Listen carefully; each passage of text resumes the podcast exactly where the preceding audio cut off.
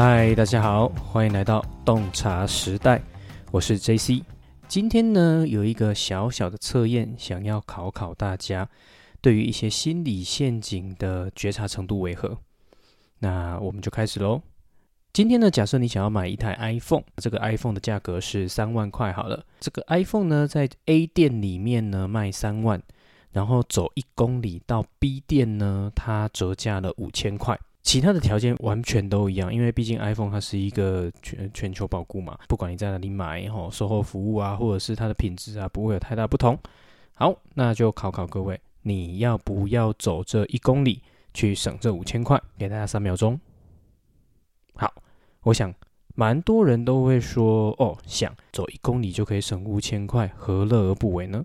好，那第二个问题就是。来，接下来呢，你想要买一台车，这台车呢，总价值是七十万，一样的车在一公里外的另外一间店，它可以少五千块，变成六十九万五千块，其他的条件都一样。我们先不管售后服务啊，你跟业务的熟识程度啊，有没有绑保险啊，等等等等等等，我们这个都不管。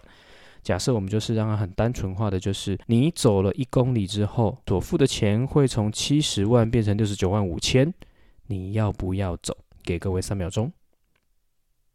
好，有些人可能会说我要走，有些人可能会说我不要走。会说我要走的人呢，恭喜你哈，可能你对于心理陷阱的觉察程度就会比较高哈。那我问过身边的许多人。真的有蛮多人会说，嗯，对于七十万而言，才差了五千块，不要啦，我不要走这一公里。但是你想想哦，其实在这两个例子里面，同样的都是走一公里可以省五千块。那为什么原本的原价是三万的少五千，你就会愿意走？后面的是七十万的少五千，你就不愿意走呢？是什么让我们的心理会产生这样子的不同的变化？但是以客观上来说，你付出的就是走一公里啊，包含他的时间，包含你的体力，包含你的精力，你付出的只有走一公里，你获得的就是获得五千块。跟后面的原价是多少有没有关系？理论上是没有关系的。但是呢，是什么让我们的心会因为它的原价不一样而让你选择要走跟不走？其实呢，这样子的呃心理陷阱有很多的地方会看到，比如说最常看到的就是十九块。二十九块，为什么是定十九块、二十九块，不是定二十块跟三十块？这个已经有大量研究会显示说，我们看到十九块会以为，或者是你的心会觉得，哦，它还是还是落在十几块的范围，还没有到二十块。然后呢，二十九块的话，它还落在二十几块的范围，还没有到三十块。所以三十块你就会觉得，嗯，这个东西已经到三十多的范围里面了，所以你觉得它好像比较贵。那如果是二十九块或十九块，一卷嗯，它还在十几块、二十几块范围，它就比较便宜的感觉的感觉，有没有发现的感觉？很多时候你在做判断呢，其实都是依赖那个感觉去进行，不是依赖你的理性去进行。我常常会讲一个例子，哈，就是我们大脑呢，简单来说可以分成三层呐。第一层呢，就是所谓的爬虫类大脑，爬虫类大脑其实掌管的就是呼吸呀等等的这些基本本的生命元素。第二层呢，是所谓的哺乳类大脑。就是我们的情绪啊，limbic system 啊，边缘系统啊，阿米格达拉、杏仁核啊，掌管情绪的地方。然后第三层大脑呢，叫 neocortex，叫新皮质大脑。这个大脑呢，是所谓的灵长类大脑，就是负责我们的逻辑、判断、运算、计划，还有借口、说谎等等的。所以呢，以演化上来说呢，越外层的大脑它其实资历是最浅的嘛，中层大脑它是资历是比较深的嘛。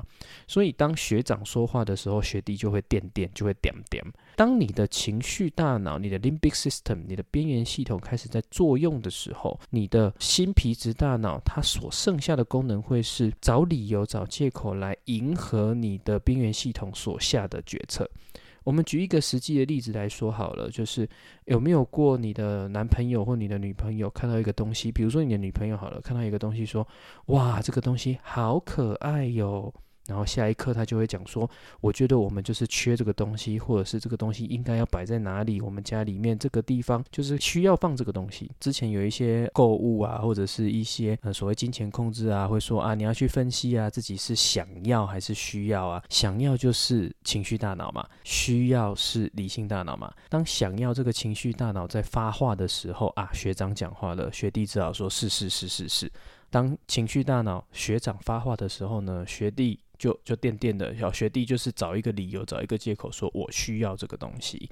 所以，当我们去觉察到、去发觉到说，诶，现在是我的情绪大脑在作用的时候，当你觉察到情绪大脑在作用的时候，这一个时间点，你的情绪大脑就跟你的理性大脑连在一起了。所以下一步就是，当我们觉察完了以后呢，你要如何去开始看到，并且去分析说，诶，现在是我的情绪大脑在作用，还是我的理性大脑在作用？那当你会去分析的时候呢，其实你的情绪大脑已经可以稍微冷却一点了，因为你把它连接起来嘛，不再是情绪大脑跑在最前面啊，你让情绪大脑跟你的理性大脑两个人并驾齐驱，他们就有比较有机会去达到平衡。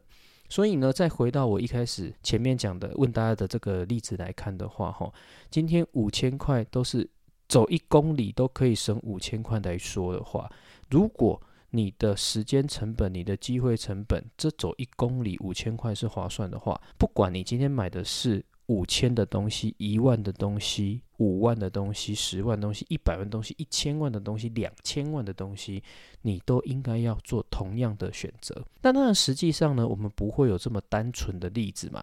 比如说，你今天要花的是哦，那个一百万的车子好了，跟两三万的 iPhone 好了。iPhone 这件事情呢，它是不同店里面的差异性其实不会到太多。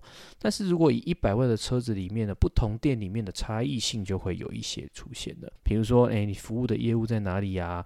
或者是跟你的你之后要保养的距离呀，或者是维修的品质啊等等的。但是这时候你就可以进来分析嘛。我今天之所以不赚这五千块，我之所以不走。这一公里去换得这五千块，是因为我用其他东西来取代了。我这五千块是拿来买这里面的这个服务啊，或者是它的保险比较便宜啊，或者是呃这个维修离我家比较近啊，之后的机会成本、时间成本，可能不是只有今天这个一公里而已。它可能例如说，呃，我每次要来保养，一年要来两次啊，那再加上说，哎，维修啊，或者是偶尔钉子扎到啊，会来一次啊，等于是我每一年要来三四公里。的那个时辰。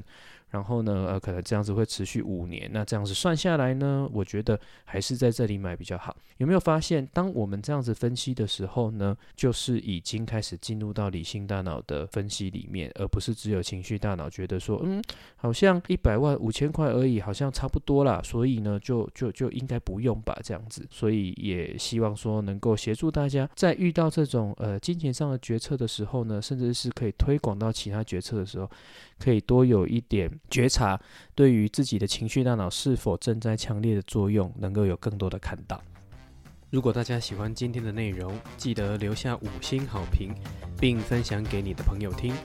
有任何想法也欢迎留言给我哟。我们下次见，拜拜。